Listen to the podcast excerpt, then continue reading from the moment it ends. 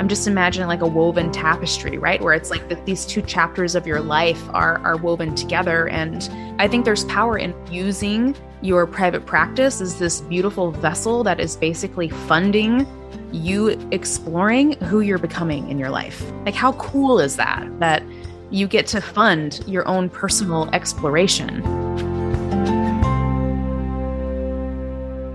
Welcome to the Money Skills for Therapists podcast, where we answer this question How can therapists and health practitioners go from money shame and confusion to feeling calm and confident about their finances and get money really working for them in both their private practice and their lives? I'm your host, Lindsay Bonham, therapist turned money coach and creator of the course Money Skills for Therapists.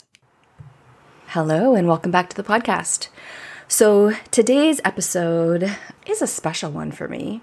I brought back my friend Megan Meganson to talk about a topic that was actually requested um, by one of our listeners, which was how do you know when it's time to stop being a therapist and do something else? So, Megan and I have both gone through the process of closing down our therapy practices uh, with, as she mentions, much therapy, and also, in my case, a lot of tears, probably a lot of tears in her case too. I feel like that's a safe assumption.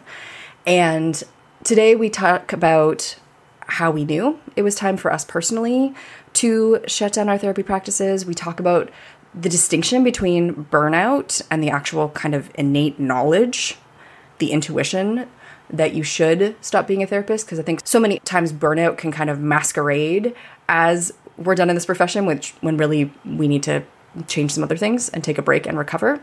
And we get into some steps that if you are starting to suspect that you want to retire from therapy one day, things that you can start to do today before you get too far into burnout or resentment to allow you to start building out other possibilities for yourself beyond being a therapist. I'm so excited to share this episode with you today. Here's my conversation with Megan Meganson.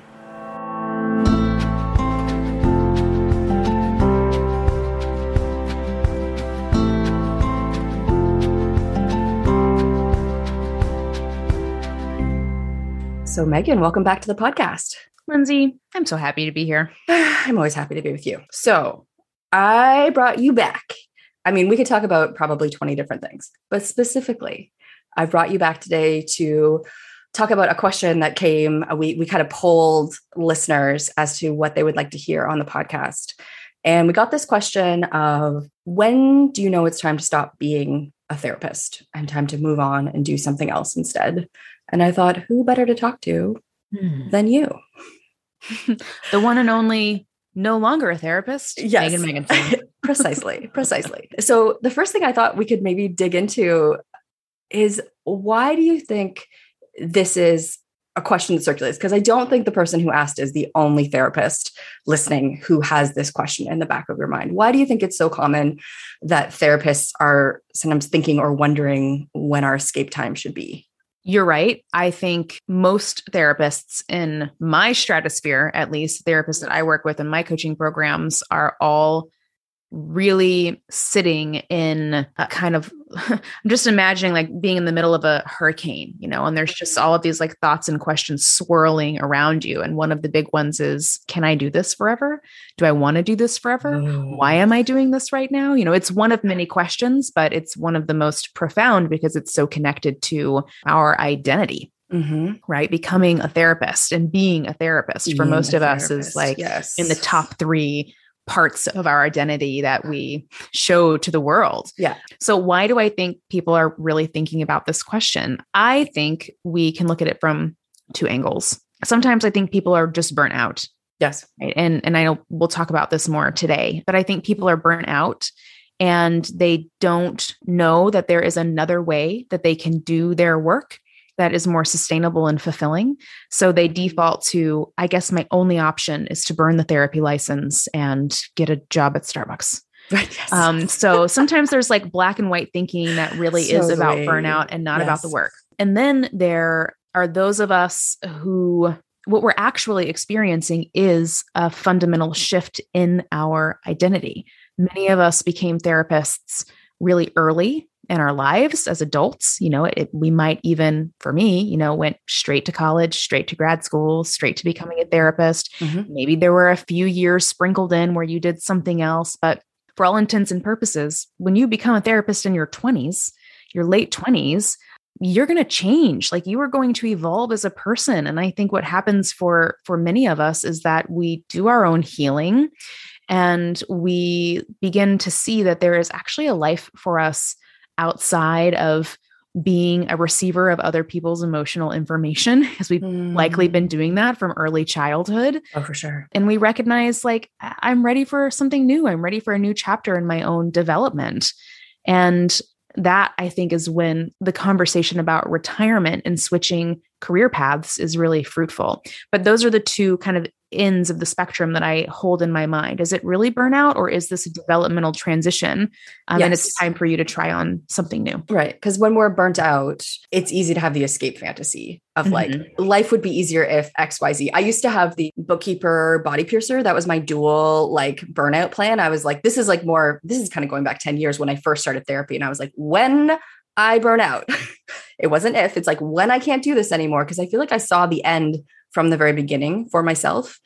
That was my original fantasy. It was kind of like, I'll be a body piercer and a bookkeeper. And then at some point I was like, I'll do financial therapy. Like I I was already eyeing multiple exits from the beginning. I think because I felt the burnoutness already from the start that's kind of baked into the profession. Right. Or or there was a deep inner knowing, an intuitive part of you that yes. was like, hey, this isn't going to sustain you forever both are true i think we know how exhausting it is yes. and intuitively we know it's probably not the thing we're going to do for literally the rest of our lives yes and i think you know I, I wonder if we get a bit of like a distorted perspective around how many therapists feel this way because we work with folks who tend to be like more ambitious, want to be more empowered. You work with folks who are already taking steps towards building something else.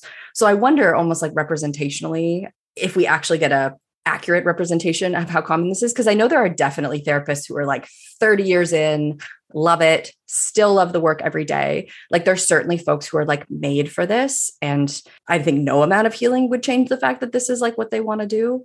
But then there's other folks like us who I remember at one point very clearly saying um, when you and I were at a retreat a few years ago that I feel like I'm healing my way out of being a therapist. It's like I could see that the healthier that I get, the less the work was fulfilling me and the more I was feeling the hard parts of the work through that healing.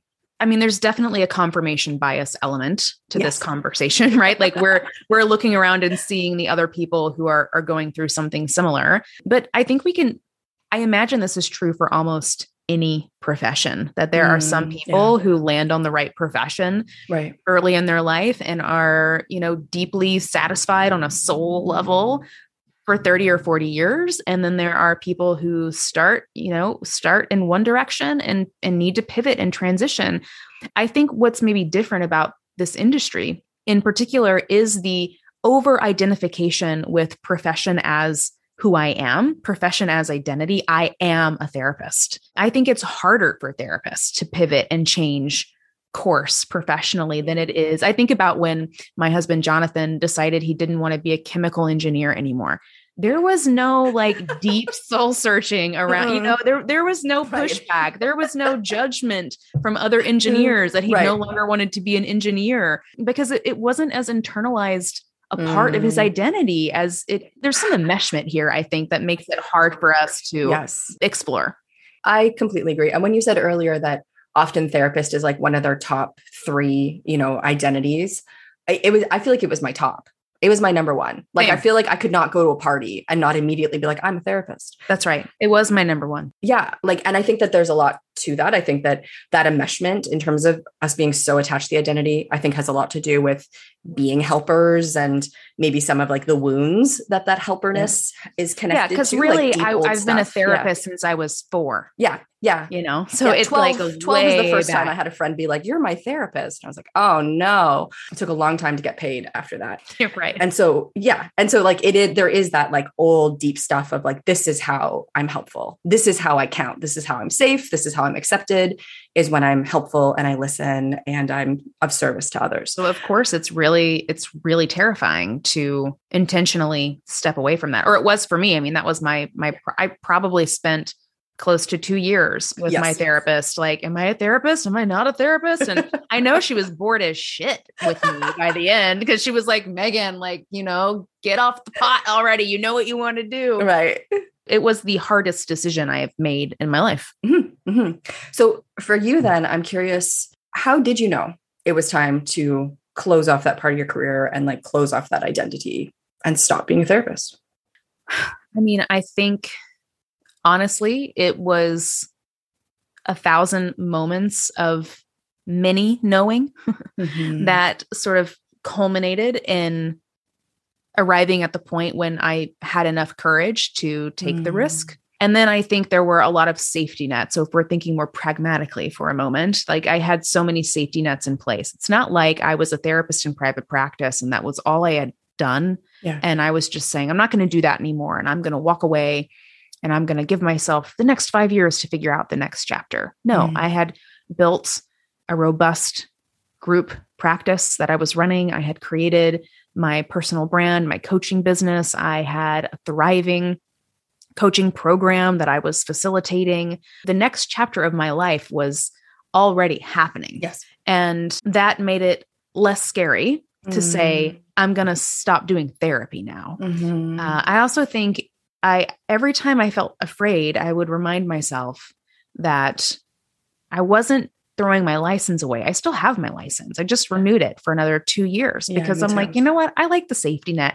I like knowing that if everything else goes to shit or if I realize I've made some big terrible mistake, I can just take a training to freshen up my skills and go yeah. right back to what I was totally. doing before. Yeah. For me, the the hardest part I, I realized over time was the identity piece. It was symbolically what it meant for me as a woman to sit with clients and to say, I am no longer going to be a therapist as of October 1st. Mm-hmm. And to say that in relationship over and over and over again. I am no longer going to be a therapist. I'm right. clo- you know, I'm retiring. I'm closing my therapy practice. Talk about boundary setting. Ooh, like that was the deep yeah. work yeah. for me.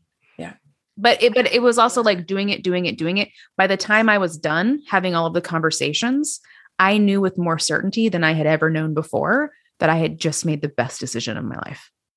Mm-hmm. you know? So i guess yes. it's it's not like there was one eureka moment when i was like i'm i'm ready to do this. It was it was a thousand small moments that yeah. all culminated in, in knowing i'd made the right choice. And those you know thousand small moments of knowing that came before as you mentioned i'm curious because i'm sure folks who are listening are like but how did you know? How do you know it's not burnout? How did you know great question. that it really was time to stop that work? Yeah. Well two years of talking about it in therapy and uh, you know, it's like they're like I was doing a lot of really active yes. exploration around this, but yes. the piece about burnout specifically, how do I know if I'm just burnout?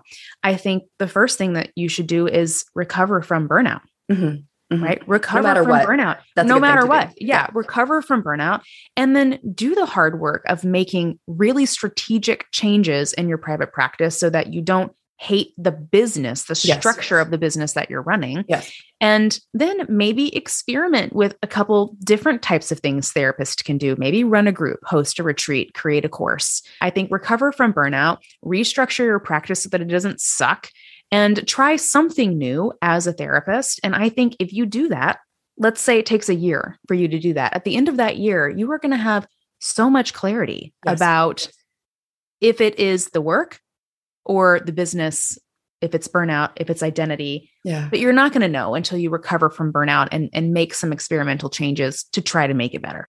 Hmm. yeah. Something else that I sometimes see and something I think I experienced in myself is like there was a lack of energy over here with therapy. I noticed that like I stopped wanting to take trainings. Trainings would come through my yeah, inbox. We talked about that. Mm-hmm. Yeah. And I used to like go to like go to trainings. Yeah, yeah. You know, um, and be so excited by like the names that I recognize coming, all the trauma folks coming. And I would read trainings waiting for one that I'd be excited about. And I just never got excited again. But then I noticed that this other stuff was giving me energy and was exciting. So it's not like I didn't have the capacity for it, but kind of the content had changed. what was getting me going was Uh-huh. not what it used to be.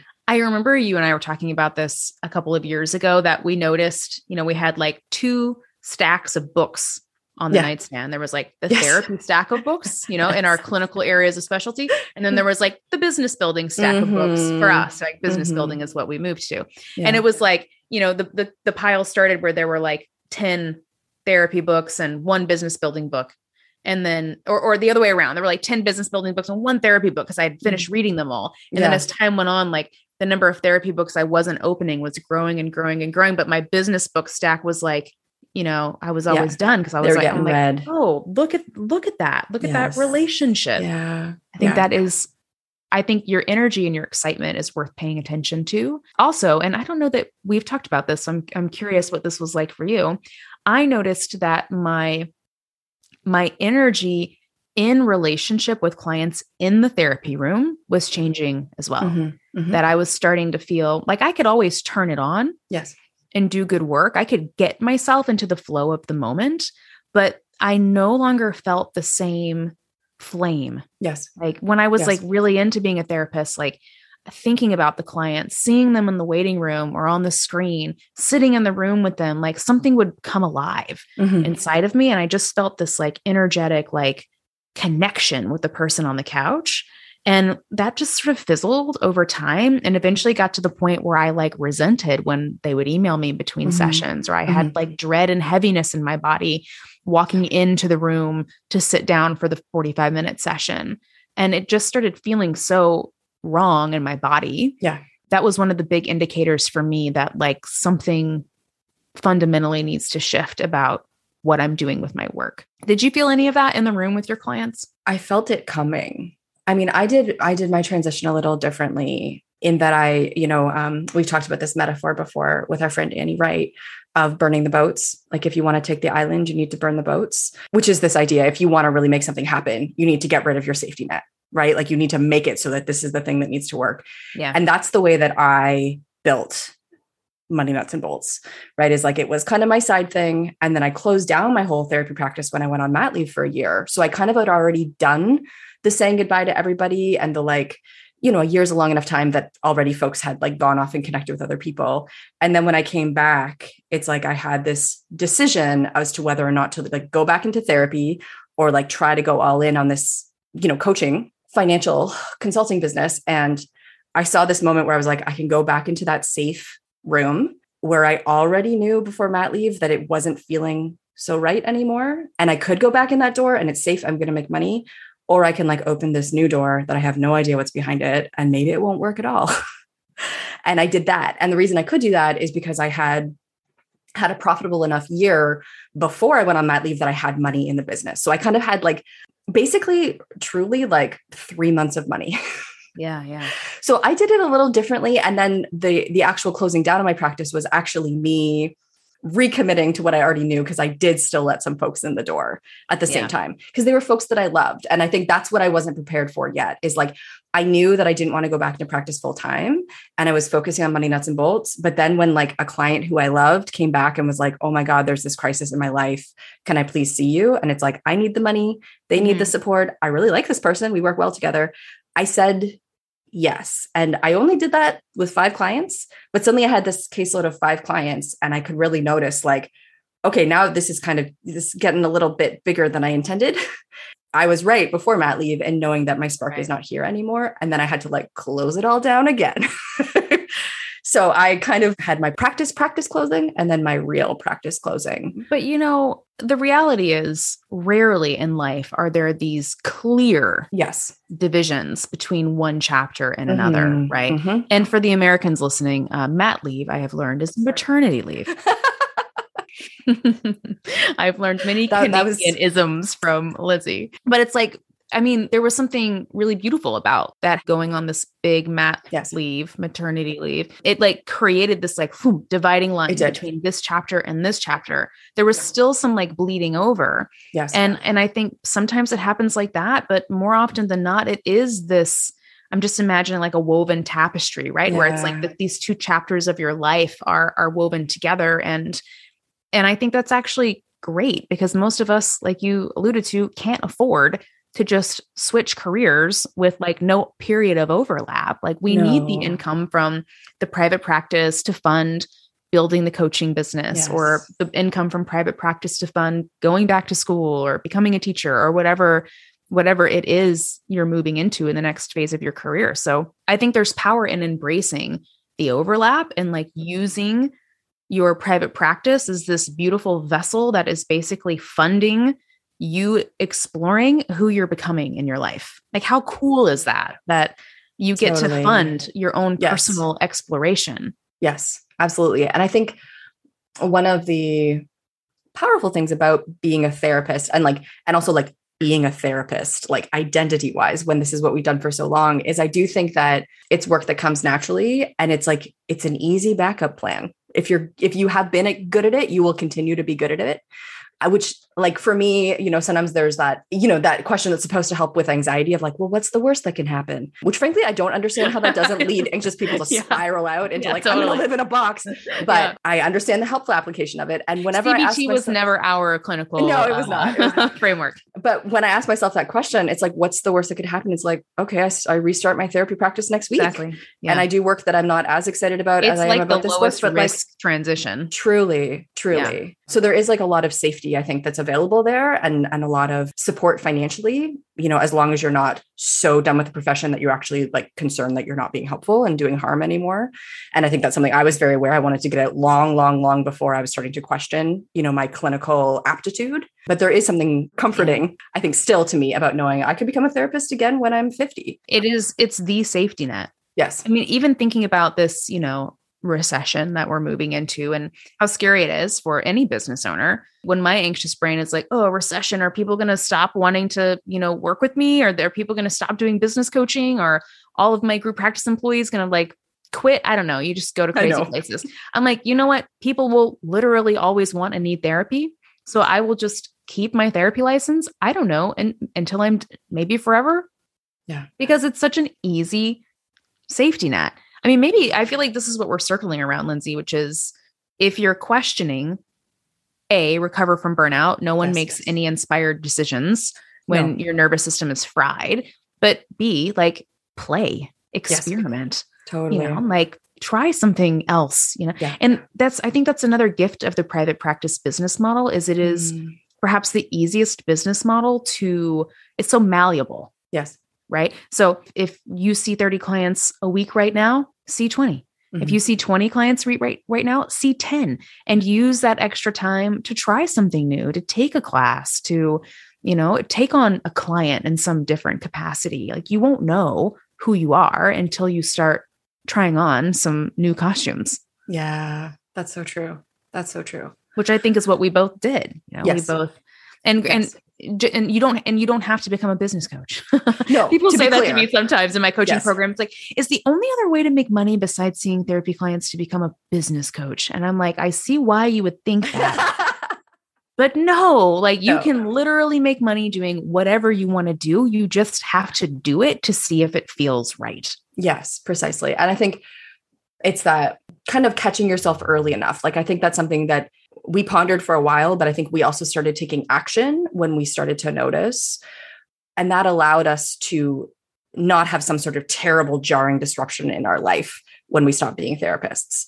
I can completely see how that would play out very differently. I think if I had been in denial about the fact that the work wasn't feeding me in the same way anymore and and the work that I did was also like particularly kind of demanding work intellectually and emotionally doing dissociation work and I could see that if I had not been honest about myself, I could have gone back into the work after I had my son and like I'm no longer sleeping as well and he needs my emotional energy. And I see how I could have become very like burnt out and resentful and not as effective. And being honest with yourself early and starting to be curious, like before you get into that, those like yucky places, being curious and playing. Yeah, I think there's so much potential in that for like literally anybody listening who's starting to question if they want to be a full time therapist for the rest of their career. And I, I think as you're doing that exploration, really do track it back to how long have you been the healer mm-hmm. in your life, right? Yeah. Like, again, I, I, do feel like most of us started when we were kids. Like, we came out of the womb highly sensitive and yes. empathic, probably in a family that wasn't. And, you know, we were just soaking up the feelings and the needs of everyone else. We became over functioning perfectionists. Mm-hmm. So there's, and this is what took me two years in therapy to really see clearly is the reason it's feeling really scary for me to even say, maybe I don't want to be a therapist is because really what I'm saying is maybe I don't want to be who I've always been. Yes. Yes. Like my whole life. And totally. so it's not just like my professional relationships that are going to change when I shift this in myself. Like my family of origin relationships are going to change. My friendships are going to change. Like yes. everything is going to change. So of course it feels big and terrifying. And I love what you were just saying about just play, just experiment. You don't have to, don't wait until it's so bad that you have to turn your whole world upside down for transformation. I have a little post it, I have a bulletin board up behind my computer here uh, with a bunch of stuff on it. And I have a little post it that says, You saw your first coaching client in March of 2018 mm. for $200. Oh, and I wrote that down after because I this person, her name's Amory. She's incredible. Mm-hmm. She's still my coaching client. She's in my mastermind. Yeah. And she told me that a couple months ago. She was like, Did you know that I checked my QuickBooks the other day and March 2018, you only charged me $200? And I was like, Wow, mm-hmm. look how much I've done and yes. since 2018 like yes. and I wasn't even thinking about business development I was thinking about like personal work totally you know yeah so it's like t- March 2018. I was like, sure, I'll do a 50 minute business coaching session with you for $200, which was my therapy fee at the time. And then I just did another and then another. Mm-hmm. And then I was mm-hmm. like, maybe I should make a business entity. And then I tried that. And then I was like, maybe I'll try a group program. And I did that. And it's just been this growing and developing. And then last year, it was like, ah, oh, it's time. I'm ready to not be a therapist anymore. This other yes. thing is bringing me so much life. Totally. Um, and it's been almost a year since I saw my last therapy client, and I haven't missed it even a little. No, no, me neither. Me neither. And, you know, something else that kind of occurs to me in this conversation is about chapters of life. That's something I, I think about a lot lately, like having a child like I do and having a toddler. And there's these very specific kind of like, especially when you have a kid, like you're literally going through developmental stages with your child. Yeah. Right. But also in, in life, I think like as we go through different ages, as our parents are in different stages and have different levels of need for support from us and stuff like that. And something that I notice in myself is being very clear that in this chapter of my life, being a therapist doesn't make sense. And for me, a big part of that is just emotional capacity. Like I, the type of therapy work that I did, or maybe just the type of therapist that I am, I give a lot emotionally, which means there's not enough, not a lot left, and sometimes not enough left for my own life. And something that I realized for myself, I think even intuitively before when I went on mat leave and before I was a parent, is I cannot be an emotionally present parent and be using my emotional energy all day long. I just don't have that much. So, in terms of chapters, it's very clear to me that at this stage of my life, I want my son to get all of it. Yeah. you know, like I think in in the work that we do, we do use our emotional intelligence and like presence and capacity, but it's like, you know, I'm using maybe 20% of what I used to but it also makes you wonder if someday that might shift. Like I'm kind of just open to the fact that like this is where I am now. Right. And that could really look different in the future. And for me, there's something very comforting about that. And I'm curious, do you think of this in terms of chapters or do you know for sure you're never going back to being a therapist? I don't know anything. about anything. Well, that was honest. You know, I don't know. It's and I think of it chapters. I think chapters is great. I think I tend to think more in seasons because mm. I like I mm. like the kind of overlapping of mm. one season to another versus yeah. like a start and a stop. Yep. I think that I love knowing it's available to me mm. if I mm. want to go back to it. I love the way you were describing for you it's like you knew you wanted your emotional energy to go towards your son. Mm-hmm. And at my point in development as a person who's child free by choice. Mm-hmm. Like I reached a point where I said, I think I actually, for the first time ever in my life, want my emotional energy to go for me. So I just wanted to like say that to reflect that, like, yeah. it doesn't matter why this mm-hmm. is happening for you or what you need. It's not selfish. It's it's not bad. It doesn't make you Uh, you know a bad person it doesn't make you a bad therapist it just makes you human and i agree like we have to give ourselves permission to flow from one season or one chapter of our life to another And if you think you might want to go back to being a therapist, just keep your license active and you can. It really is as simple as that. So simple. Yeah. It's true. It's true. So, Megan, coming to the end of our conversation, I'm wondering you've already laid out some really, I think, thoughtful advice for folks if they are starting to notice, like just start to explore a little bit of what else you like. Is there any other thoughts or advice around this? Or do you feel like we've covered the gamut for folks who might be bouncing these questions around in their heads? I think we've covered a lot of ground. I wish I would have had access to this conversation two or three years ago when I was first starting to explore this. Yes. I think, again, it's if you're burnt out, you need to recover from burnout. You can't, nothing productive will ever happen from a place of burnout. Recover from burnout and get into therapy if you're not, or if you're not with a therapist, a coach, or a community of people where you can talk about identity and where you're going and who you're becoming, and weave that into some really strategic experiments, professional experiments where you try on some different careers or some different types of working and just trust that if you just stay in the flow of the work personally and professionally you'll figure out where you're supposed to be and mm-hmm. then you will yeah. i mean march 2018 i tried coaching for the first time and here we are july 2022 and totally. i feel like i've been doing this my whole life you know so yes. trust your process trust your process and i do want to say too you might be very surprised by what happens. Like something, I feel like 2018, I was like on fire. I don't know how I did all the things I did in 2018, but I like did the first round of money skills for therapists.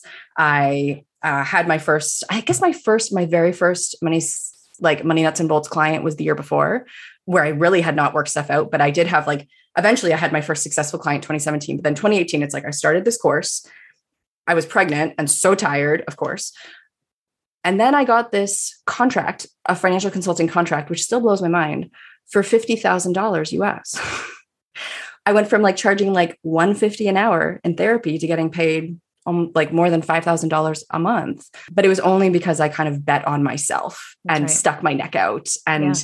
you know, dared to own my gifts and, and met the right person in the right place who needed the work. And we had wasn't a fit. A and it was, yes, it was like, it wasn't a fluke, but it also kind of, I think, blew apart my perceptions of what was possible for me. I wish that for everybody listening right now, that you also get an experience like that, that helps you realize that there's so much more, so many more ways for you to show up and contribute and take up space and be excited about the world beyond therapy, if that's something that's calling to you couldn't say it better myself. And I hope you get paid $50,000 for it too.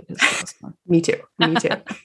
Lindsay, thank you for having this conversation with me. It feels really special. I know this is something you and I have, we've been swimming in this river together for many years now. And it, it does feel really special that we are in a place where we can share this with the people who are ready to hear it now. So, real pleasure. Agreed. Thank you so much, Megan. You're welcome.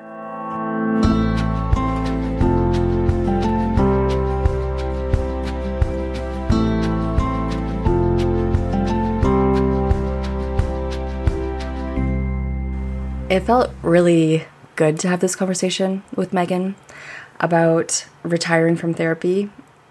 You know, for both of us, it was such a huge journey and very difficult um, decision to make.